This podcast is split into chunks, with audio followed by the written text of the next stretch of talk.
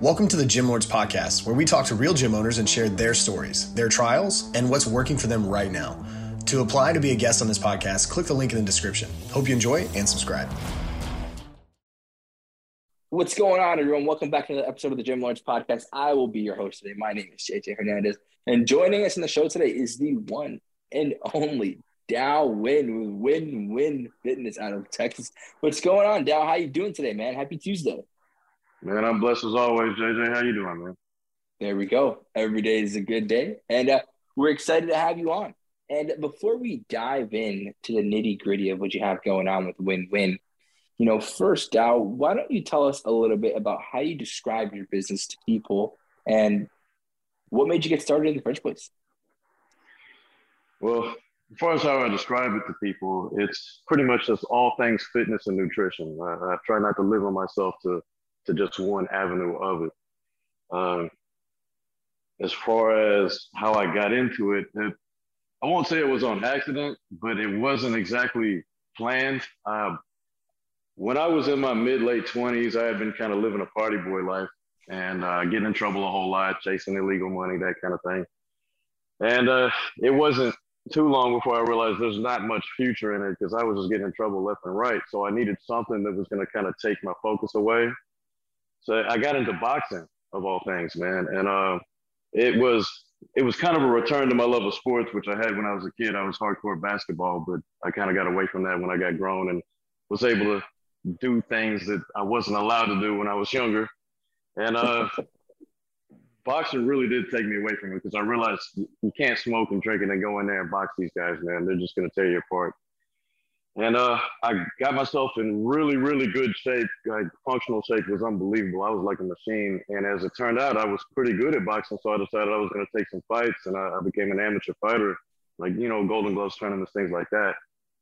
But uh, at my age, I kind of got a late start in the game, and I realized that I'm not going to the Olympics, and there's not going to be a whole lot of people knowing who I am. So me trying to make a career out of it was not really like, what am I gonna do? Make 500 bucks a fight and fight three, four times a week to make a decent living? Like, there's no way. So uh, I kept myself in fight shape. I stopped taking fights, and I kind of hung around my trainer and let him kind of show me the ropes on how to train fighters and train boxers because I loved it so much I didn't want to leave it. And uh, I, I, really got a lot of experience doing that, but I realized there's more money in training people for boxing for cardio reasons because not everybody wants to get punched in the face, right? And these kids, most of these kids that are good at fighting are mostly coming from impoverished areas. They're tough, right? They're mentally tough and they don't have a whole lot of money. So you just kind of hope that one of them blows up and doesn't forget you if he makes it big. You're doing a lot of favors along the way. So again, kind of long shots there. So I started, uh, you know, using boxing as kind of a training device for people who wanted to lose weight or learn a little bit of self-defense, get some confidence. And then I realized there's even more money in the general fitness field. So that's when I decided to get my personal trainer certificate, my nutritionist certificate, and uh, branch off into that field. And um, I mean, there's plenty more to that story as growth would allow, but that's how I got into it. I love it. I love it, man. And so, you know, let's dive a little bit deeper here and it's a win-win. So, how many how many clients are you guys at currently, or, or yourself? How much are you at currently?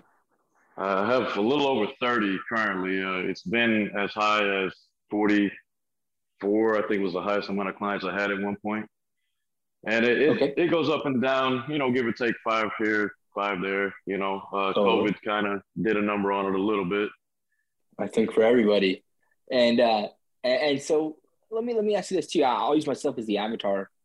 If I came in uh, down and I was like, "Yo, I'm ready to get started, man. Like, let's go." Um, what would I then have to pay to then become an active client? Well, my going rate uh, without any deals or us working out any negotiations at 75 bucks an hour, right? And that does include macronutrient coaching. I give you a free macronutrient plan, teach you kind of how to read food labels so that you can learn how to sub in and make your own food plan. But if you're just too lazy to put that kind of thought into it, I do still sell meal plans as well. And uh, that's another menu option. But that's the basic running rate, uh, you know, one-on-one training. Totally, totally. And, and so for you specifically, what has been the best method to finding new clients? Man, I'm kind of an old school guy. The majority of my clients have come from human referral. Uh, I won't lie, Facebook it brings more, I guess, questions than any other platform I've ever tried to advertise on. But most closed deals have come from existing clients bringing people in, human referral. It, it's I don't know, I, maybe it has to do with my age. I'm 42 years old, and I'm not really in that field. You know that uh, that social media field so hardcore. So maybe if I was in this newer generation mindset, maybe most of my clients would come from that because I mean, Facebook is a great marketing tool. Yeah, and, and completely understandable. Let me say this too, uh, I think for the most part, you're a professional trainer, gym owner, fitness professional, whatever you want to say. You're not supposed to be a professional marketer. So at that point, you can't fault yeah. yourself at that. You know, I think it's it's yes, you have to understand it on, on at least on a on a small scale, but you're not really supposed to be the pro there anyway. So I respect the fact that you're open to kind of understanding that hey, that there is an avenue there where you can get leads. Um, and, and so this is probably my favorite question. And hypothetically speaking, of course, here too, traffic leads, clients were unlimited, and you can have as many as as possible. Where you're at now, hypothetically speaking, here, how much more can you handle?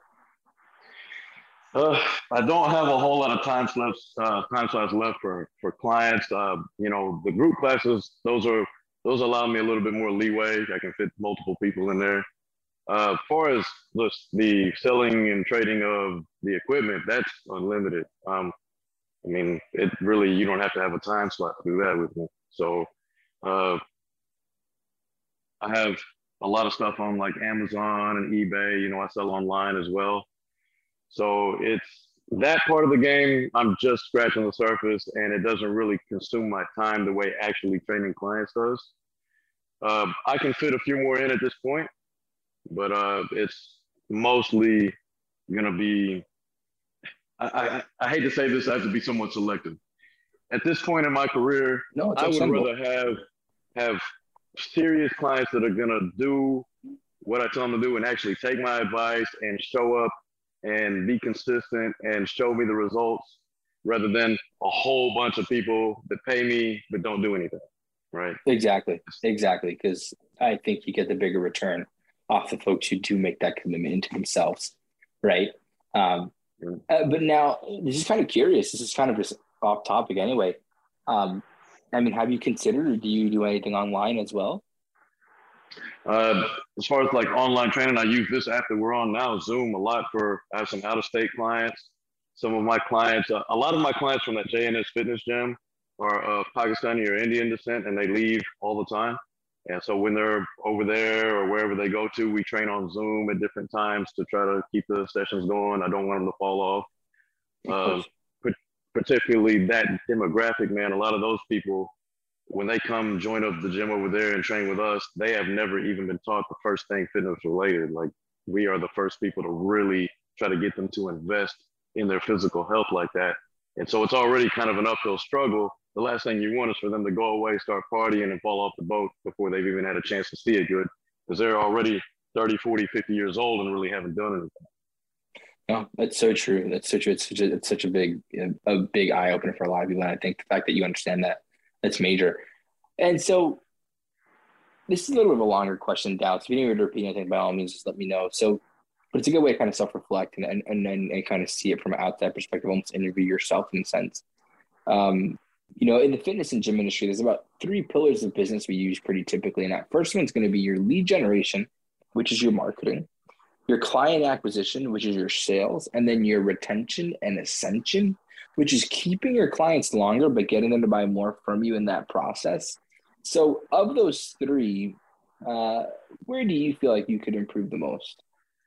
Probably the marketing. Um, like I said, I'm an old school kind of guy, and I even though I do have an online presence of sorts, I just don't think in that mode, man. Um, I'm that guy. I'm I'm out there making memories with my family, and I got this big fancy phone with a fancy camera on it, and I still forget to take pictures. You know what I mean? So uh, I'm I'm just I'm just not in that personality of pictures and videos, or it didn't happen. But I'm finding more and more that that's a useful thing to do. So I won't say that I'm just non-existent on that plane, but I, I, probably need to put a little bit more effort and forward thought into that because it's the way of the world now. Totally, totally, and I appreciate the honesty and transparency there. I think, you know, oftentimes people come on air and they want to seem like everything's all fine and dandy, which is again not saying anything is wrong, but the fact that you know you can come on air and, and, and announce to the audience and to myself that you know you can improve that you can do these things. Um, I thank you for that, and I'm sure the viewers appreciate that as well, um, regardless of the success that you had. You know, so and, and last two questions for you here, Dow. Um, for you, what's the bigger picture? What are you trying to accomplish? Well, man, um, I always wanted to, and, and, this may seem like a small goal to you. I always wanted to own a trainer's gym, um, where independent trainers come pay rent to me, train their own clients. Um, it's kind of the gym atmosphere I, I grew up in uh, as a young trainer. Um, I fell in with uh, with owners of a gym like that. Uh, it was in Sugar Land called One to One Training Center and uh, they were big in the NPC for a while. They won uh, NPC Gym of the Year in 2012, and all the trainers, all, well, at least 99% of them were competitors. A lot of their clients were competitors, and these were the people that kind of showed me the ropes of how to run a gym, how to be a good trainer, the type of things it takes to make business decisions and keep a gym running. Uh, big shout out to Byron and Violet Walton, by the way. They were they were the ones, man. And they're from New York too, by the way. Um, wow. Yeah, they're big with the GBO, that kind of thing. But being that that's kind of where I, I was raised in, I have an affinity for that type of atmosphere, man. Like I, I have no problem with your average gym goer just wanting to get in shape, not your hardcore guy. Like no judgments, dude. Like you you get to whatever level of this you want to, right? It's not I'm not the guy that's gonna intimidate you. I, I'm not a huge guy, right? Uh, but I know how to make it. You so sound. well, I've worked 10 years on that. Thank you. Uh, it, but I, am not that guy, right? Like I'm, I'm the guy. Like you want to get in shape, come see me. I got you, right? You know, but you have to be motivated to do it. So if you're not really in it or you're scared to do it, I'm not going to sit here and tell you to waste your money, man. Right? No, no. But being that I was raised around those hardcore guys and those those those by the way, they have a bad rep, man. Everybody thinks that they're like the douchebags you see on uh on the uh, Planet Fitness commercials, right? Like they're here to intimidate yeah, you and sell yeah. you packages and all this stuff. They're not like that, dude. They will be the first ones that if they see you coming to the gym and they like you're struggling, you're a newbie, they'll be the first ones to come up to you, man, and say, "It's good to see you in here, man. Let's see. Let's, I want to see you again tomorrow." Right? It's a it's a complete opposite of what you really think they are, or what TV would have you think they are. And being raised around that kind of thing, I, I love it. I love it. There was a similar mentality with the boxing, right? You you push, you push, you push, but you don't you don't make everybody feel like they need to be you, right? To me, it's all positivity. Yeah, I love the mentality there, Dow. I love that. I love, I love, I just love what you speak for as well about the industry and just about the people who are proceeding the wrong way. And I think that that's huge, especially but understanding who you are, because I mean, a lot of people, even though you might not think you're the biggest guy, you still got that size on you, and I think some people still that, might man. be a little intimidated. But I think at the end of the day, the fact that you don't label yourself as such, they won't take you as such because you don't believe you're that guy anyway. So I think that's awesome. And one last question for you, Dow. Um, you know, if you can go back in time to when you first started this journey, um, and you could give yourself that one piece of advice you think you needed to hear when you first started, what would that be for you? Man, it would actually be a piece of business advice. Um, I told you I didn't start my LLC until this year. I should have started that thing right from the gate, dude. Um, I was, I've always been self-employed since I've taken this field, right? I've, I've never really been an employee of somebody else. Even when I was training clients for other gym owners, it was still kind of on a 1099 basis. And at the same time, by the way, they trusted me enough to be able to pay rent to the gym and train my own clients on top of training their clients for them and manage the gym and clean the gym so I guess two pieces of advice. Start your LLC as soon as possible, man. You get unbelievable benefits from that. And your, as your credit grows, you get all kind of doors open, right? Second piece of advice for free, always be honest, man. Don't, don't bother yourself with trying to snake clients, steal clients. Don't mislead somebody into thinking you're going to work for them, but secretly you're trying to take away things and move on one day. Be honest with them. Even the people that I train clients for now, when they were recruiting me, I told them, look, I have my own business, I have my own clients. I'm never giving that up. I have no problem training your clients for you at whatever rate we agree to, but I'm never giving my end of the business up. And to this day, they still allow me to do that. And not only that, when I made this move to open up this warehouse and try to move into like equipment dealership, they offered money for like they wanted to put money behind me to do it, right? Not not only did they not discourage me, but they wanted to to make sure that I'm good to make the move, right? So uh, honestly, I believe get you everything that you want.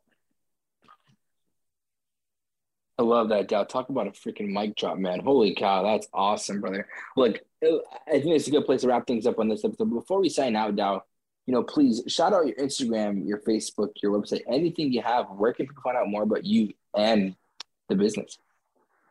Well, uh, Facebook, uh, I have a business page, Wynn Win Fitness LLC. Um, Instagram is win underscore win well, I guess I need to spell that. Wynn, W Y N N underscore win, W I N underscore fitness underscore LLC.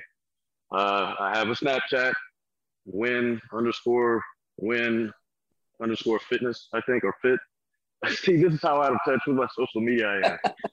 right? It, I, I post on it pretty much every day, but uh, let's see, what else do I have? Uh, I'm working on my website, winwinfitness.com. It's not up and running yet, but that's in that's in process as well. That, I think that's mainly going to be more for the equipment deal, um, and uh, that's where it's at right now with me online. Uh, big shout out to JNS Fitness in Sugar Land for uh, being a big part of my career as far as continuing to support me and continue on in the same location that one-to-one training center used to occupy and sold to them. So they kept me on there. Uh, they shout out, like I said, to Byron and Violet Walton. Without them, none of this would ever happen, man. They, they taught me pretty much everything I know and continue to learn from them. Uh, big shout out to people like yourself, Gym Lords and JJ, people who put small guys like us on the map somewhat and let us get a voice out there. I love it, Dow. Thank you so much for that, man. And, and look, we absolutely appreciate your time and contribution to the podcast and look forward to see what you can accomplish down the road. Uh, and to everyone who tuned in today, we appreciate you as well. Don't forget, if you want to be notified about future episodes, hit the like and subscribe button. And if you want to come in and join and talk about your fitness business within the fitness industry, click the link in the description, fill it out, and our team will be in touch with you very, very soon. And as always, till next time, Gym Lords out. Thank you for listening to this interview, but don't go anywhere. We still have two more incredible interviews coming right up inside this episode. But if you're a gym owner that's looking to get more clients, keep them longer, and make more money, head to the link in the description of this podcast and schedule a free leave your credit card at home consultation with one of our business consultants. You see, here at Gym Launch, we've helped over 4,000 gym owners across the world increase their sales, take home more money, and build the business of their dreams. And it simply starts with a phone call. Click on the link in the description of this podcast to schedule your call today. Now, let's head into the next interview. What's going on, everyone? Welcome back to another episode of the Gym Lords podcast. I'll be your host today. My name is Joe Fitzgerald, and joining us on the show is Mr. Josef Brandenberg of True 180 Personal Training, coming to you from Charlotte, North Carolina. Josef, how are you, sir? What's going on? I am doing great. How are you? I am doing very well. I appreciate you asking. And, and obviously, Josef, we're here to talk about your business. We're here to talk about True 180. Before we venture off into all of the, the business and the strategy and the tactics, I think context is important for people listening. And so tell us a little bit about how you describe True 180. What is it that this business is about? Well, the blandest explanation is we are a small group personal training uh, studio for women only. That's like the most. That is incredibly straightforward. Yeah. And I'm sure that there's more. I'm sure that barely scratches the surface of what this is about, but personal training for women at its heart, right? Before yep, in small group. In, in small groups, sure. And, and so I think it's it's helpful to sort of look back and see how we got here in the first place obviously you've spent a decent amount of time in the fitness industry at this point, but take us back to when you opened this specific business. When was it and and what were sort of the goals? What did you what were you thinking about in terms of opening up this studio? In 2016, um, my wife and I we sold the larger training, kind of multifaceted training studio that we had in Washington D.C. We moved down here. We knew that we wanted to do something smaller, um, around the thousand square foot mark, uh, because that would prevent us uh, from getting a, a, lot of employees. So basically, be forced to to stick to full time people. Because um, in DC, besides the cost of living, having a, a large uh, training studio, we had classes, open gym access, and other things. You have to have part time employees, and uh, I don't know. Regardless of what anybody says, you can't you cannot make a part-time person as good as a full-time person. And everyone would tell me that oh that's fine as long as they're 80% as good as you are that's good enough. But i just it it bothered the hell out of me. Yeah. I couldn't stand it. So yeah. and and, since, and i think in fitness at least there was far fewer part-time sort of people. A lot of people left fitness in general uh, and, and, so it, it's a struggle and we could talk about staffing for the entirety of this podcast i'm sure but at least for the time being you you opened up this facility what did you say 16 yeah uh the first week of september of 2016 okay. Talk to us a little bit about your experience at least as a business owner in general. What's been your favorite part about owning your own business? And, and secondarily what's been the most challenging part about owning your own business? Um my favorite part about owning my own business uh has been just the the opportunity to make things happen and to you know like i guess it's kind of cheesy but to make dreams come true. Like if i say hey i want to do this this period of time, uh, putting in the work, struggling, failing, figuring it out, how to make it happen. And the that's been the best part. And the worst part, well, like I already said, was uh, uh, the the struggle trying to do the impossible of turning a part-time employee into someone who could actually do their job as good as a full-time employee. Yeah. Um, that's like that's a myth that just gets sold a lot to uh, facility owners. Yeah, no, I, I would agree with some you. Some people are okay with it. And if you're, well, you just got to know, are you okay with that? Because uh, that's going to have a lot to do with your success of if you're going to try to have a bigger facility and scale up, you got to, it's got to be okay with you. Yep. So coming to grips with reality there.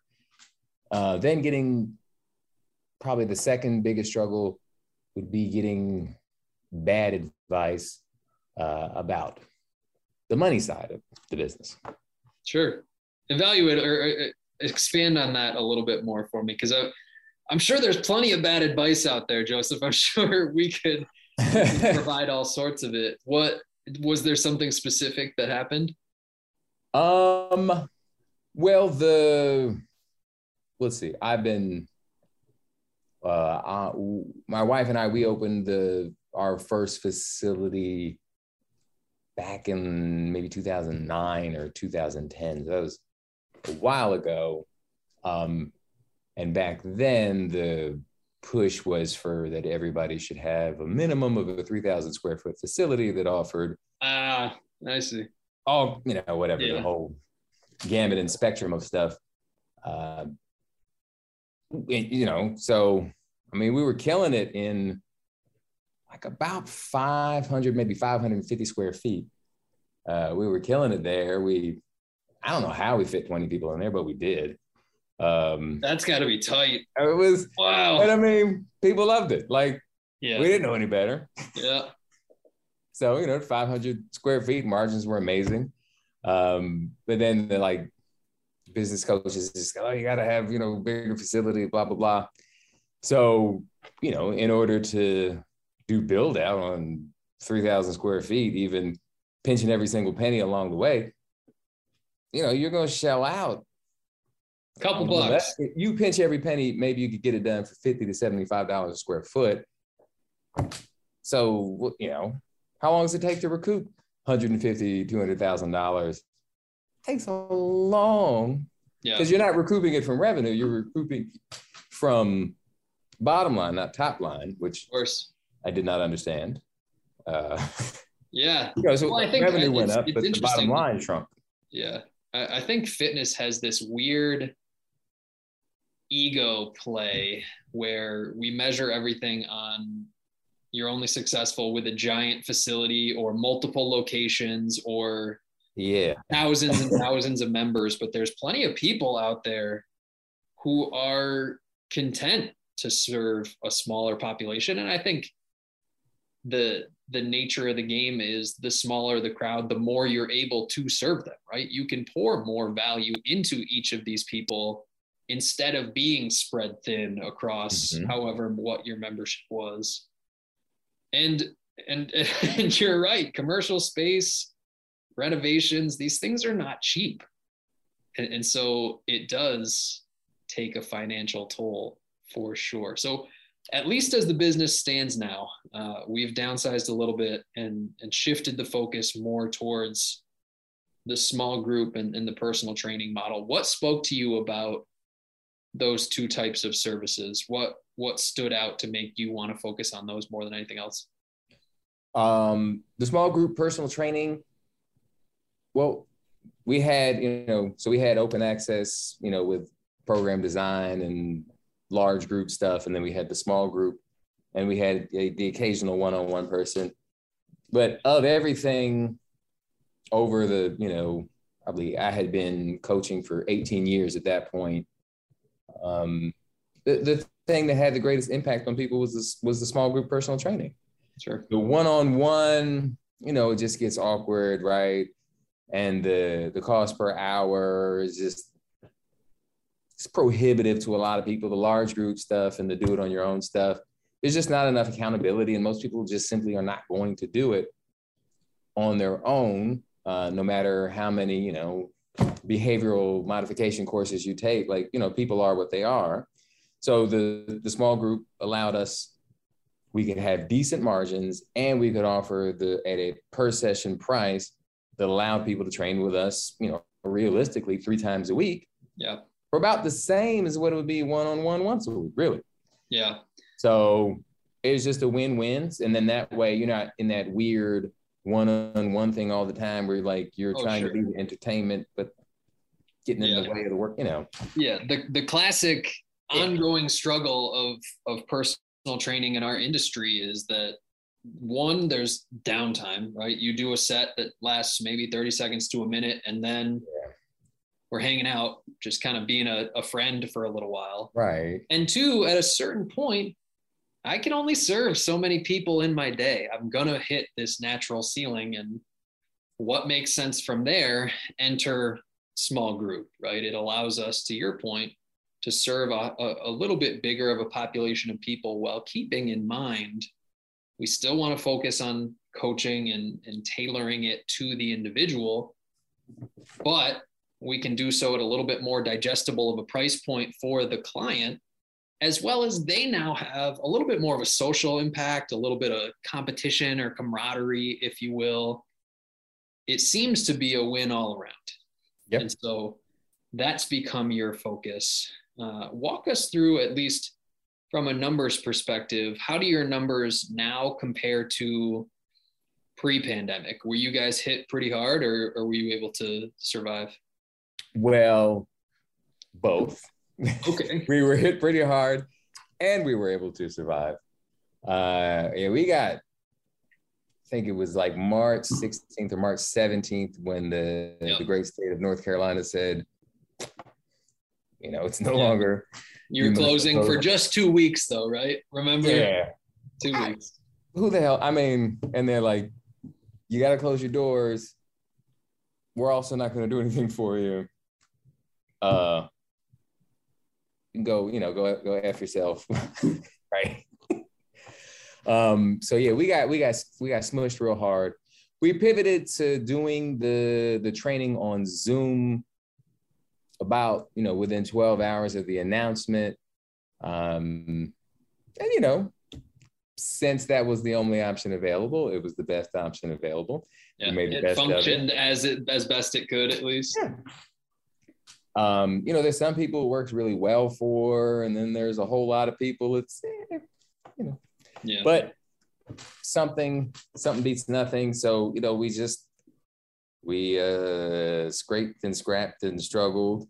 Um luckily since you know personally um we are extremely financially conservative uh you know we were able to not pay ourselves for a significant period of time and you know we were fine. That helps. yes. There were a lot of people that were hoping for whatever sort of revenue was coming April and March or April and May beyond that that Yeah. weren't able to do as well as you did. So we weathered the storm at least now here we are operating with with some semblance of normalcy is there still some social fears and anxiety lingering i think so but oh we yeah can get we can get back to at least training people the way that we wanted to train people are you guys back to where you were are we beyond that what does that look like Um, I mean, we're back. Depends on the month, right? Some months we're back where we were. Some months we're better than we were. Some months we're a little bit below. You know, we're sure so but fluctuation at least I want- fluctuation. Yeah. I want to I want to pick your brain about the marketing for this because I think marketing for the personal training or or the semi-private client is a little bit different of an activity than marketing for a, a boot camp or a traditional open gym style facility. What's worked for you? How have you been able to rebound and, and regrow this membership? How are you guys generating interest in people joining the gym? Um. Well, I'll tell you what what hasn't worked. 'Cause Okay, that's- just as valuable, sure. if not more, because of the money you save. Um, social media advertising of any kind. Um, Has not worked. Is that what you're saying? Not, not at all. It has been. We I went through like, okay, what's the cost per lead, cost per sale, uh, lifetime client value of somebody that we got from social media. I want to say, yeah, going off memory, but I think it was about 10 months because of like the the high cost per lead from the social media like Facebook, Instagram, etc. It was like 10 months to break even on the sale. And then on average, those people didn't even stay for 10 months. So like even if we signed somebody up, basically We weren't it cost us money to Yeah. sign that person up. So we were like, you know what, we'd be better off with fewer clients didn't have them. Like Sure. it was it's weird to but so yeah I've heard not- from- not worth it all. I've heard from a number of fitness business owners like yourself that have done this sort of thing. They spent money on whatever it is Facebook, Instagram, Google, hoping for some sort of positive outcome. And when it didn't happen, they have this like jaded feeling that you get a little bit burnt by it. Um, let me let me ask you this and, and dig a little bit deeper because I think this is important. Was it handled in-house? Was this outsourced to somebody? How did you guys actually put that in play? Um, we did everything. So we tested for some months um, outsourced. Uh, we tested for some additional months outsourced differently. Uh, we tested for some additional months in in house. Yeah. With coaching, and then just in house our own thing. So I mean, like And across the board, lots and lots of testing. Um, so every single, no matter how you sliced it, uh, in-house worked the best of all. But I mean, it's like the tallest midget. It's not really, it, it moved the needle, but not as much as you would have liked it. but it the sales like you know the sa- it, it just costs too much to make the sale. So, and the person that is attracted for whatever reason, no matter how many you know video, still free thing, not free thing, it's, it's just the people that were finding us that way were not people who were like particularly good fits and weren't going to stick around. I mean, Uh, we I can't tell you how many dozens and dozens and dozens and dozens of ad sets that we went through with testing and A/B splitting and you know all the whatever I even forget all the words, but the jargon about you know testing the ads. Google was a hot spot for a short or a bright spot for a short period of time, and then it I don't know. It's kind of seemed like you know once upon Google's a a time. little bit different with it. At least with Google, you're only paying if they actually click it. Facebook, Instagram, you're paying regardless. You know what I mean? True. But like, um, it's kind of like you know, once upon a time, you could get great leads at a reasonable price on uh, Facebook and Instagram, and then probably I I don't know why. Doesn't matter. Over The time, powers that be. the powers that be. It doesn't even matter why because I can't do anything about that. All I is that you know the ROI on it just goes into the toilet. Google started out being a, a phenomenal source of leads at a reasonable price, uh, who were qualified leads, and then I don't know. Eventually, just over maybe about a twelve month period of time, it just shifted to. They didn't necessarily get more expensive, but um, the quality of the lead just went boom. Yeah. You know, it used to be that if we got somebody on Google, it would be 90% show rate. And then over time, that dropped to like a 50% show rate. And that's with the, you know, same follow up systems and confirmation systems. And, you know, if your show up rate goes to half, naturally we have less at bats we're going to have Yeah. less success on Yeah. the scoreboard that's for sure uh, and, and so negative well sort of neutral to negative if you will experience on paid social for you do you think at any point that you'll look into any other type of strategy or are you happy letting this be organic Um, well, we're pretty happy letting it be organic. Uh, you know, the the less time and stress that we put into that, the more that we're just sort of naturally able to, to divert that energy or redirect that energy into our existing client base, Yep. which then they're happier and then they tell more people about us.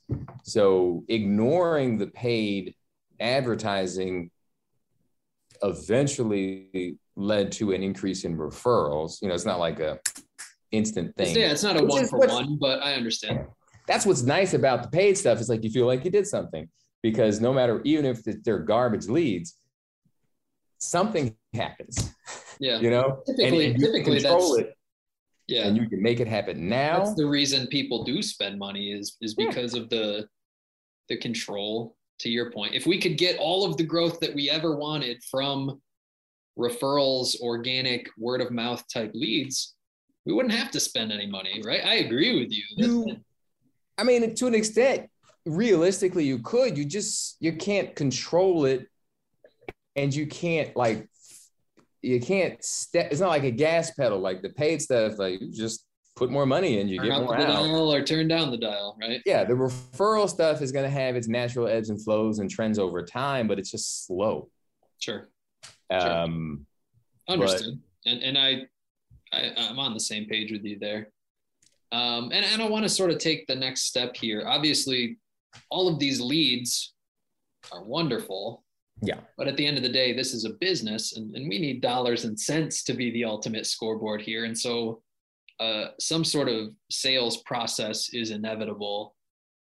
When you get in a lead Josef from from whatever source right? They clicked on a facebook ad they a referral from tommy whoever they walked in off the street whatever the source of the lead is mhm. what happens in that process until that person signs up as a new member um, we pre-qualify them on the phone to see if we want to do like an in-person initial session. Um, just you know, there's only two of us, and it's a pain in the butt to rearrange our schedules to make that happen. We don't want to do that many of them. I mean, we want to do with the right person, but like, you know, if you sound like you're like kind of sort of going to make a lot of excuses and just you know be a pain in the ass then you know i'd rather go play with my kids um, than you know waste my time. So we pre-qualify them on the phone um, then they have their uh, initial like assessment starting point whatever you want to call it. Um, and then they do either they sign up right away or they do some sort of trial and then they sign up during the trial. Our sign up percentage um i think about uh, 2017 or 2018 i got uh, focused on improving our sales process. And we've mm, three and a half four years at uh, about 85% sign up. Okay. So we gotten yeah, so things have, things have improved, and I think that probably stems from a number of factors. One, weeding out some of the the tire kickers, some of the the people who may not be looking for whatever it is that you offer over the phone, right? That helps. If we have a lot less people simply wasting time, for lack of a better term, that probably factors a huge amount into the closing percentage. And, and two, I would imagine you've got a lot more reps under your belt at that point. We're, this is a skill like anything else. People say, I'm not good at sales. Well, maybe you just haven't done it enough. You you now at this point have probably hosted hundreds, if not thousands, of these sort of consultations. I'm sure you got better at it along the way. Um, I did. Well, actually, Greg does um, does ninety eight percent of them. Okay. So, so he's gotten a lot better. I am actually. We all not, need more people like Greg. Yeah, I've got um, a lot of like weird idiosyncrasies, and I'm always like trying to tamper with things, which, you know, sometimes it works out well, and sometimes it doesn't work out well. But like you know, I wouldn't, you know, if we had employees who say, uh, Josef shouldn't do that because Josef is all, you know, eventually Josef is just going to deviate from things because he can't not.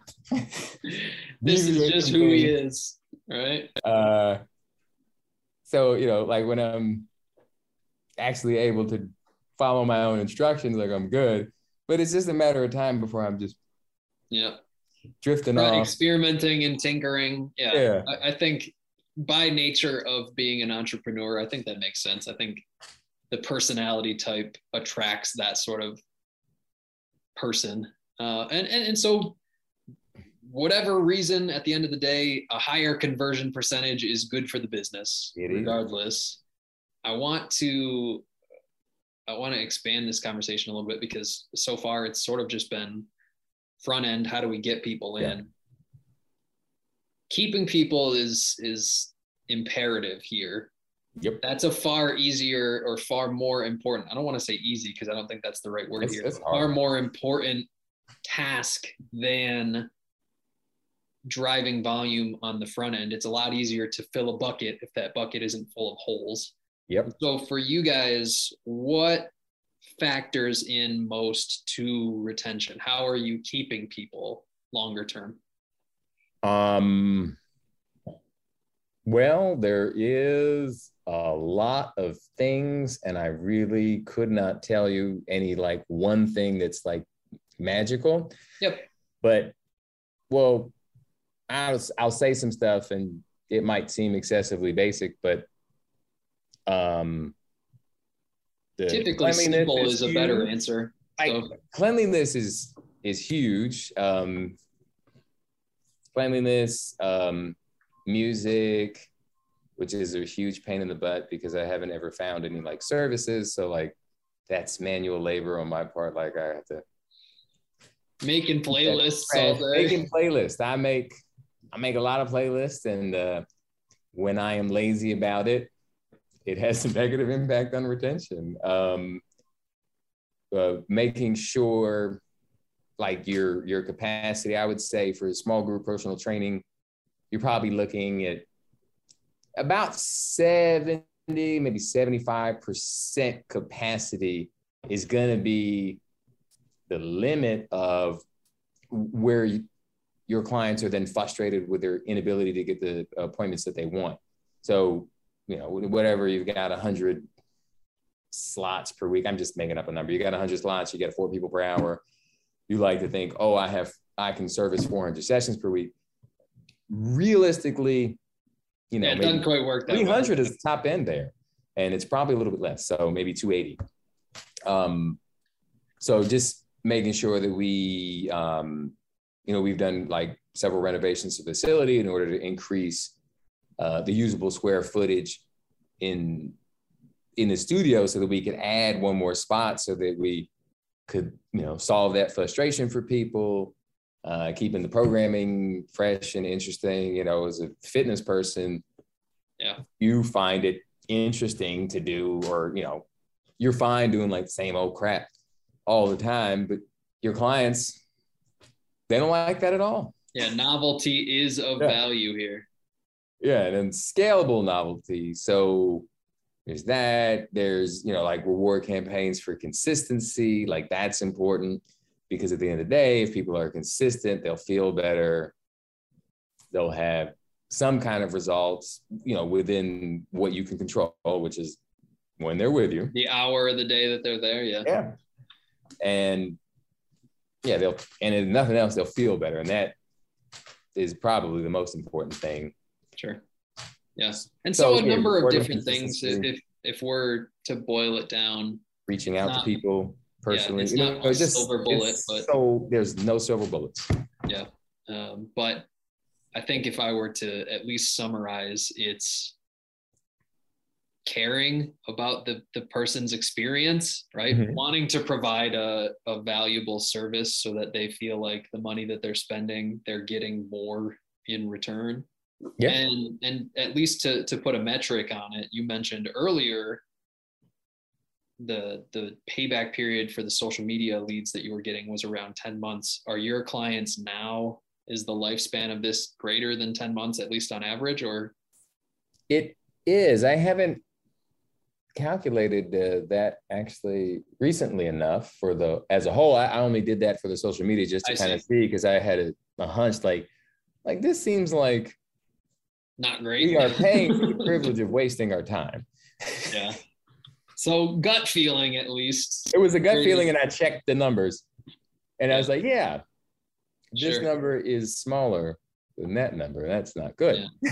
I, I, anybody can see that this is not as effective as we would have liked it. And so, I mean, Josef, our our our entire conversation has been sort of focused on operating and, and growing a business in this sort of semi-private model. Yeah. As you oh, look, I can, I can tell ahead. you about so about 97% retention. Yeah. So on a monthly basis. So good. I mean, if we're to if, if industry average is 90, 97 is certainly above that. I can do that math. God, 90s. I mean, sorry, I mean that's 120 percent loss per year. You're it's a big deal. Over your whole turn it over their membership months. pretty quick. Yeah. Oh. So.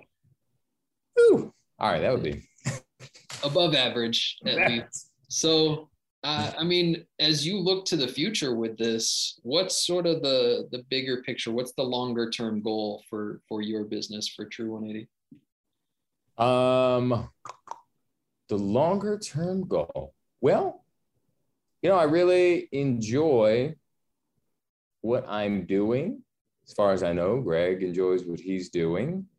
Um, so just keeping things interesting and finding ways to be consistently uh, excellent in what we're doing is um i mean yeah i continue the trend yeah, continuing the trend. Um, and not saying that I, I, don't have an expectation that if we continue just doing exactly the same stuff that we're doing today, that somehow that will lead to continued success, but just adapting as things change and helping our, our clients to, you know, get value out of what we're doing. Yep.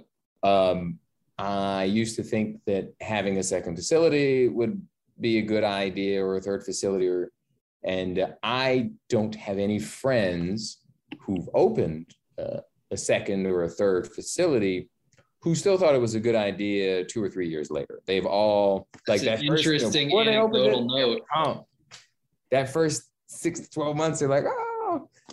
And then after that, you know, after the, the first 12 months, they're just like, oh God, Yeah. I hate this. uh it's not all glory and glamour, that's for sure. No, it's uh and you know, they're they're only like and, and they only complain about the um the fact that it's not profitable or it's breaking even, but they're not like thinking about, well, you you shelled out two, three hundred thousand dollars to get that open. If you're Yeah. breaking even, And you ROI can be measured in a number of ways, and your time is Mm. now split three different ways, and the back end just isn't quite worth it. So Yeah, like I've like uh, have been like hearing like different people like they're doing like franchises, um, and like there's one in particular. It's you know what, five hundred, no, half a million bucks something to to get that to get your first one open, and usually you got to do a multi-location deal. And I was talking to the franchisor, right? That's the people who issue Yep. the franchise. Yep. And he was saying, you know, in the pro formas, if you look at it, uh, you know, you recoup your investment in like five years. And. I just asked him 10. like, how to how I understand it in Excel, but like if you're doing 300,000 per year, you're doing great and you net out 20 percent. I don't know. How long does it take for you to even get back to 500 yeah, it's put in the first place? That's that's closer to exactly. 10, 10 year payback. Yeah, it's uh, the franchise route is such an interesting one because I think people get sold on, and, and we could we could certainly have this conversation for hours and hours, but people get sold on this is a business in a box. We'll tell you everything that you need to do, and it doesn't quite work out that way the majority of the time. But it it doesn't. And then they'll say oh you know well you can use the power of leverage which is code for look you, you can get into debt and do this. Um like if you want to have half a million dollars of personally guaranteed debt per location that that sounds like a that sounds like a nightmare. By the time you get to your fourth uh, location you owe two million dollars. Yeah. Well, at least these are things that you're thinking about as a business owner. I think a lot of our industry doesn't consider these things before making the leap. And like I said, we could go on for hours and hours, but Mr. Josef, as we run a bit shy on time here, we'll have to start to wrap things up. Before we sign out of here entirely, I want to give you the chance to tell people where they could learn a little bit more about your business. What's the best website we could send people to? true 180 personaltraining.com uh, 180 is the numbers. Number 180 perfect. This has been a bunch of fun. I, I really appreciate your insight and your willingness to to share some of the wisdom and, and lessons that you've learned in your tenure as an entrepreneur.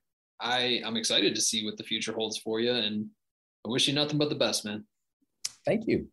Absolutely. And to everyone who tuned in, thank you as well. Don't forget, if you'd like to be notified about future episodes, hit like and subscribe. If you're interested in joining us to talk about your business model within the fitness industry, click the link in the description, fill it out. Our team will be in touch with you soon. And as always, until next time, Gym Lords out. Thank you for listening to the podcast so far. Don't go anywhere. We still have another episode coming right up, right after this word from one of our sponsors. The Gym Lords podcast is sponsored by Prestige Labs. Prestige Labs is the first and only nutritional supplements company built by gym owners for gym owners. Prestige Labs solves the problem that all gyms have experienced the broken inventory model, low commissions, and even lower quality products. Prestige Labs provides 100% drop shipping, zero inventory, PhD formulated high quality supplements for you and your clients. The goal is simple cover 100% of your rent while never sacrificing your integrity. To learn more, or to become an affiliate of Prestige Labs for free, apply at affiliate.prestigelabs.com.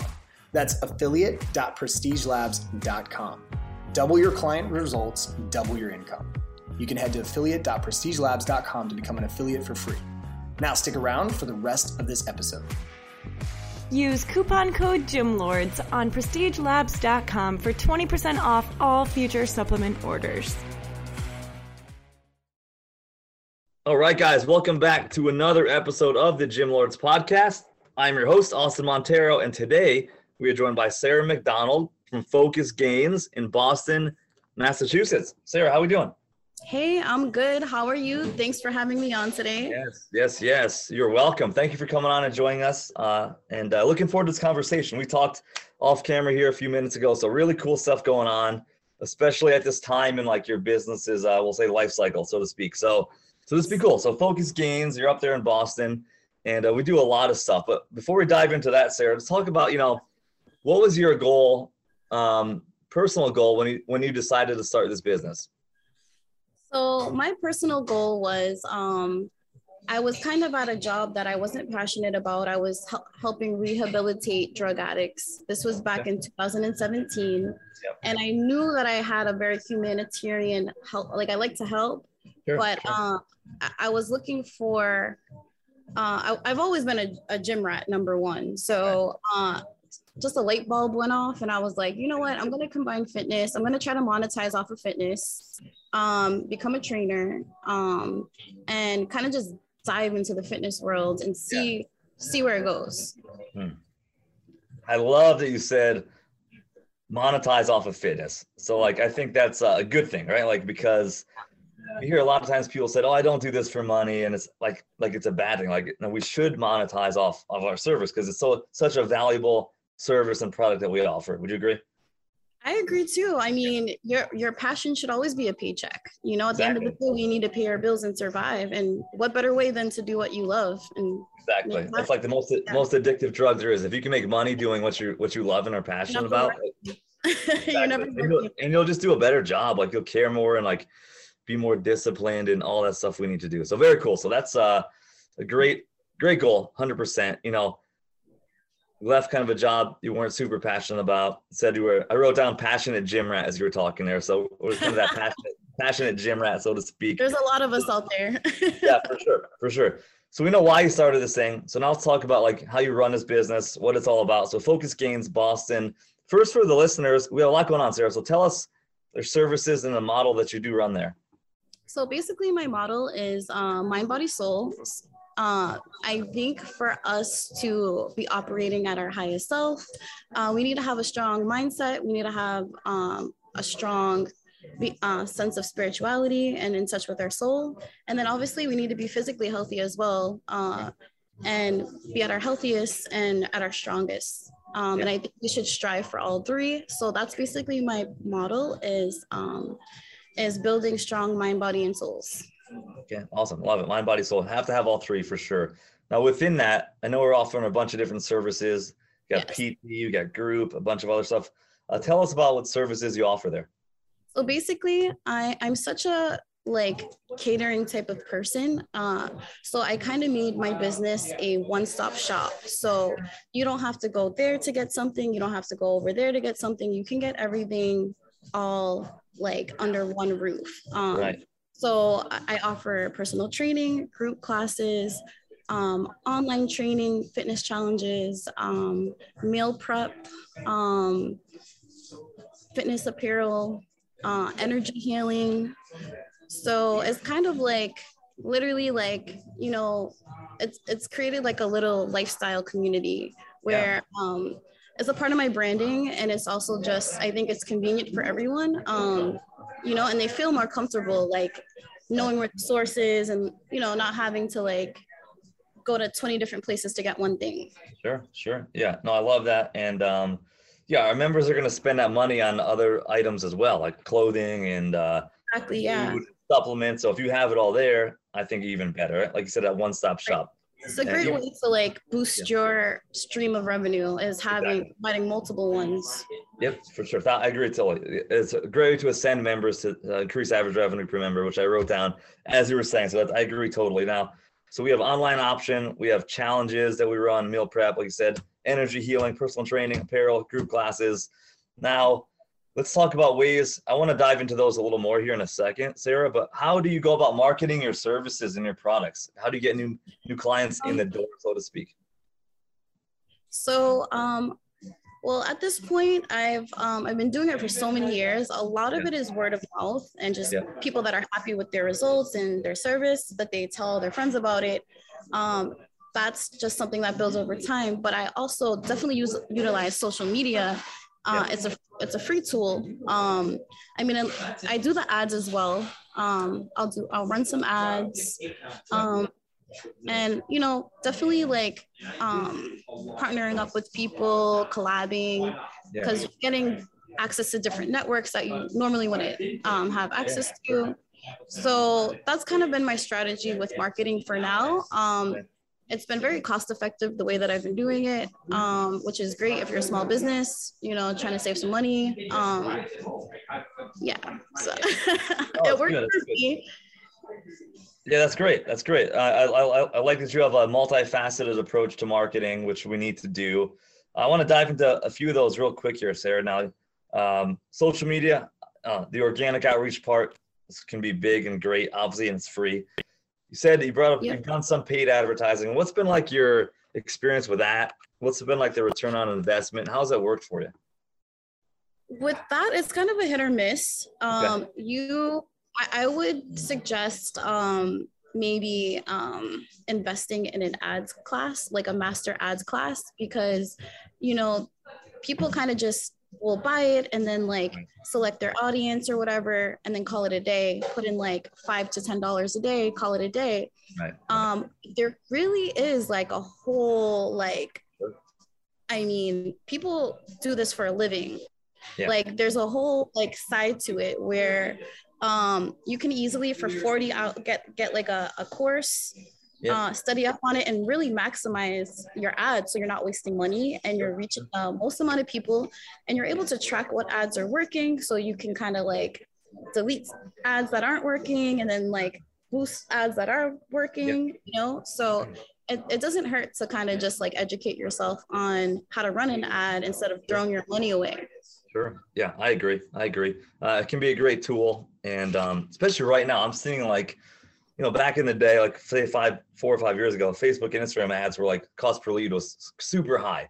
And yeah. now we're kind of getting back to a golden age of when they're they're kind of coming back down again, which is great for us as like gym owners and fitness entrepreneurs to uh, you know obviously use those platforms best way possible. But yeah, like you said, it's definitely it's definitely a skill that we need to uh, we should be learning or or reach out to other people to kind of show us the way yeah, to do if it. If you can afford to hire someone definitely take a, take a quick course and yeah exactly you know add it to your knowledge i agree 100% now you brought up partnerships too like strategic partnerships. What does that work look like for you and how have you been able to best use that to uh basically um, grow your business? I def so what I'll do is I'll have like wellness events where I kind of just invite people that are in the industry that kind of want to like show off their brand to my network and in turn they're kind of bringing their network in through promoting.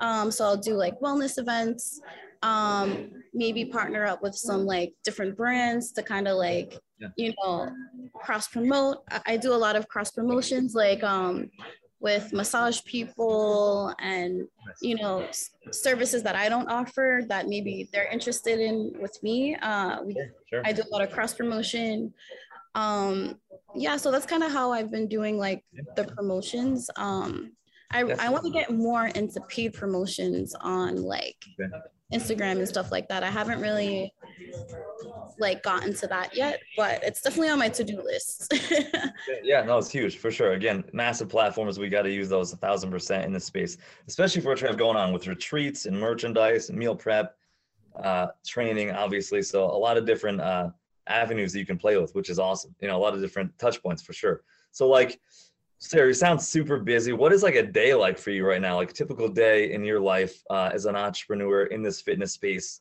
you know, in the year 2022? I mean, it's bananas, but um, I I wake up and I take every day as it comes. Um, yeah. you know, I kind of try to organize my day by category. So Mondays is meal prep Mondays. Yep. Um, I am completely don't ask me about training don't ask me yeah. won't get a response until tuesday right. because um you know I just have to switch my brain to meal prep era. So yeah. it, like I try to take it day by day, and okay. you know, like I'll have like on my group class days, I'll be all about like group class era. Um, yeah. and then like my one-on-ones, my one-on-ones, I wake up at 5 a.m., uh, yeah. 4 a.m. and I start looking at their programs, sending them programs. Right. Uh, right you know, communicating with them via email or whatever. I try not to text yeah. them directly, but um, so it's kind of just like making sure you have that checklist of all the things you need sure. to get done and just sure. taking it off as you go and, and that's it. Like, you know, you got to take it as it comes. For sure, 100%. And uh, kind of systematize your day and everything since you have so much going on. I know. I do you have a team of people with you or is this a one is this a one person show yeah, it's usually just me but i like i do have a chef i do okay. have like you know like i have loyal um clientele that want to work for me which once i open my gym space yeah. you know like i'll have a front desk person or like i'll have trainers right. if they want to rent the space out because um you know like i said i've been doing this for so many years it's like you accumulate people throughout yeah. the years Sure, and sure. Some people are kind of just want to jump on the bandwagon and like, you know, like be a part of the movement um because they see the potential. So I have a few, quite a few of those. Like one particular, um, this girl Lauren, I'm sure she'll be listening. Um, she's just like always like, do you need help with anything? I think she kind of feels bad for me because I'm like this one person trying to like do everything. Do everything. Right, exactly. and she's like, you poor thing. Do you need any help? That's great. Yeah, great to have members like that. I, I can recall some of mine as well. So it means yeah. we're doing a lot of things right, you know. It means they really uh uh they know we care about them and they do the same back in return. Yeah. Sarah, how did this meal prep part of the business come about? Because I think that's pretty unique. Oh, and I uh, actually yeah. was meal prepping before I was training. Okay, uh, okay. This is kind of it really happened organically. Like I was um, meal prepping for myself, like I always do, and then I posted it on. Um, I, at the time, it was Facebook before people were really using Instagram, and then everyone was like, "Oh, can you cook for me?" And then, you know, my entrepreneur brain was like, hmm. "Well." yeah so you know like like the gears started turning in my brain and i was like this is really even before meal prep was like popular or a thing like so um so I just had a few clients that, you know, while I was prepping for myself, I just prepped them and I charged yeah. them 120 bucks or whatever. And then it became more systematic and organized. I started having a menu because I saw the potential of the money there.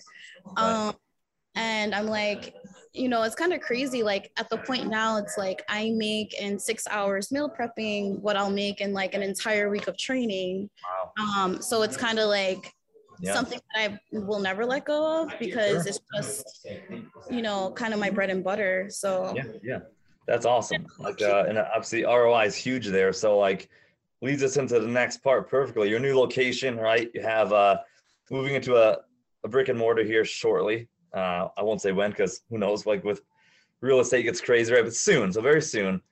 And uh, you'll be able to do meal, meal prep, uh, running it out of there as well. So uh, talk to us about your new location and how that's gonna kind of help change your business. So I think um, it's really just gonna be able to help me scale it. Um, yeah. You know, right now, like I was saying earlier, I'm kind of like a nomadic uh, person. I don't have my own space. I rent out at other spaces. So we'll really be able to kind of just seal the energy of everything I offer under one roof. And it will also be able, I'll be able to scale it to, uh, you know, larger yeah, yeah. Um, and so honestly, the skies are the limits yeah. moving forward when that happens. Yeah, I like it. I love it. Uh, so perfect time to talk to you now. In the new location, obviously the meal prep part of the business. Are you looking to really grow the fitness side of things too?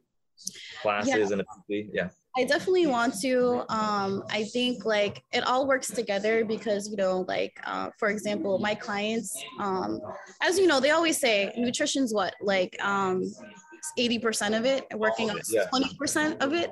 So Maybe more. No, just yeah. like it's kind of like uh, being able to say it, show it, and offer it. Like um, so, as far as the working out, yes, I'm definitely um, that's going to be a huge part of it. There'll definitely be memberships So yeah. you can come and work out on your own if you want to do the classes. The classes.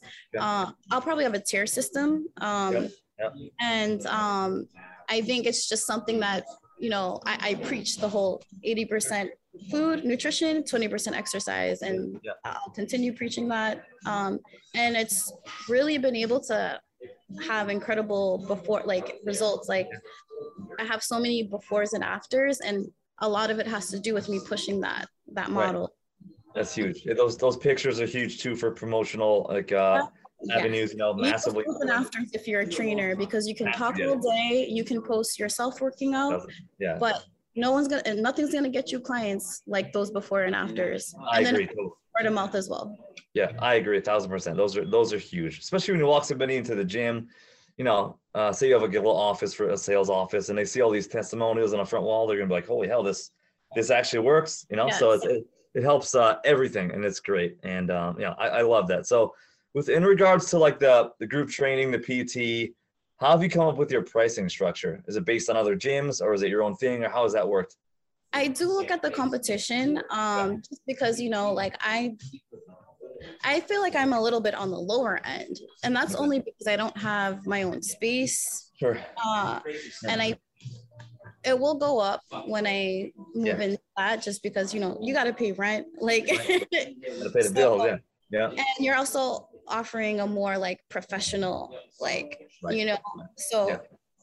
I will. The prices are going up okay. Long story short, yeah. enjoy, it, well, enjoy it now.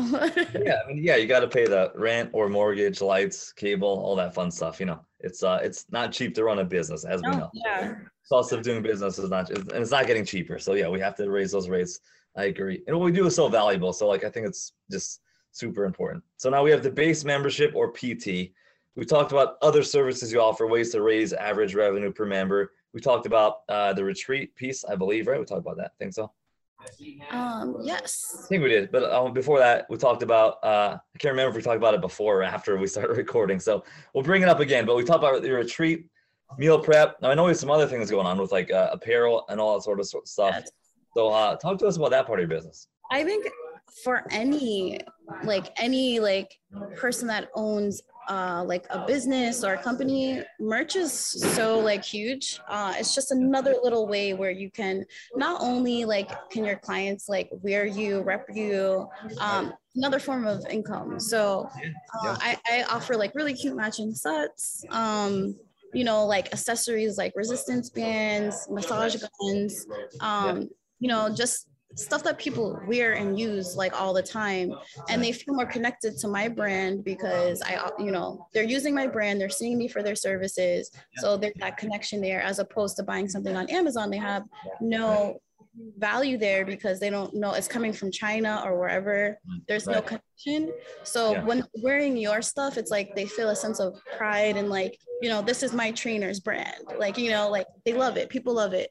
So if you have a uh, a brand, definitely incorporate merchandise and clothes yeah. and all that into into it. I agree, and you have a you have such a good business name that I think that's a big uh, asset to like Focus Gains. It's not just like Sarah's Gym or something like that. It's like you know. Oh yeah, no, I I think that's for small. Like I I think if you say like oh sarah is fit it's like you're kind of limiting yourself. If, if yes. you if you're thinking on a grander scheme like you want to be global like you want everyone to be able to identify with it. Yeah. like if you're just saying oh sarah's gym like you know like or fit by sarah it's like you're limiting it to like your just your people.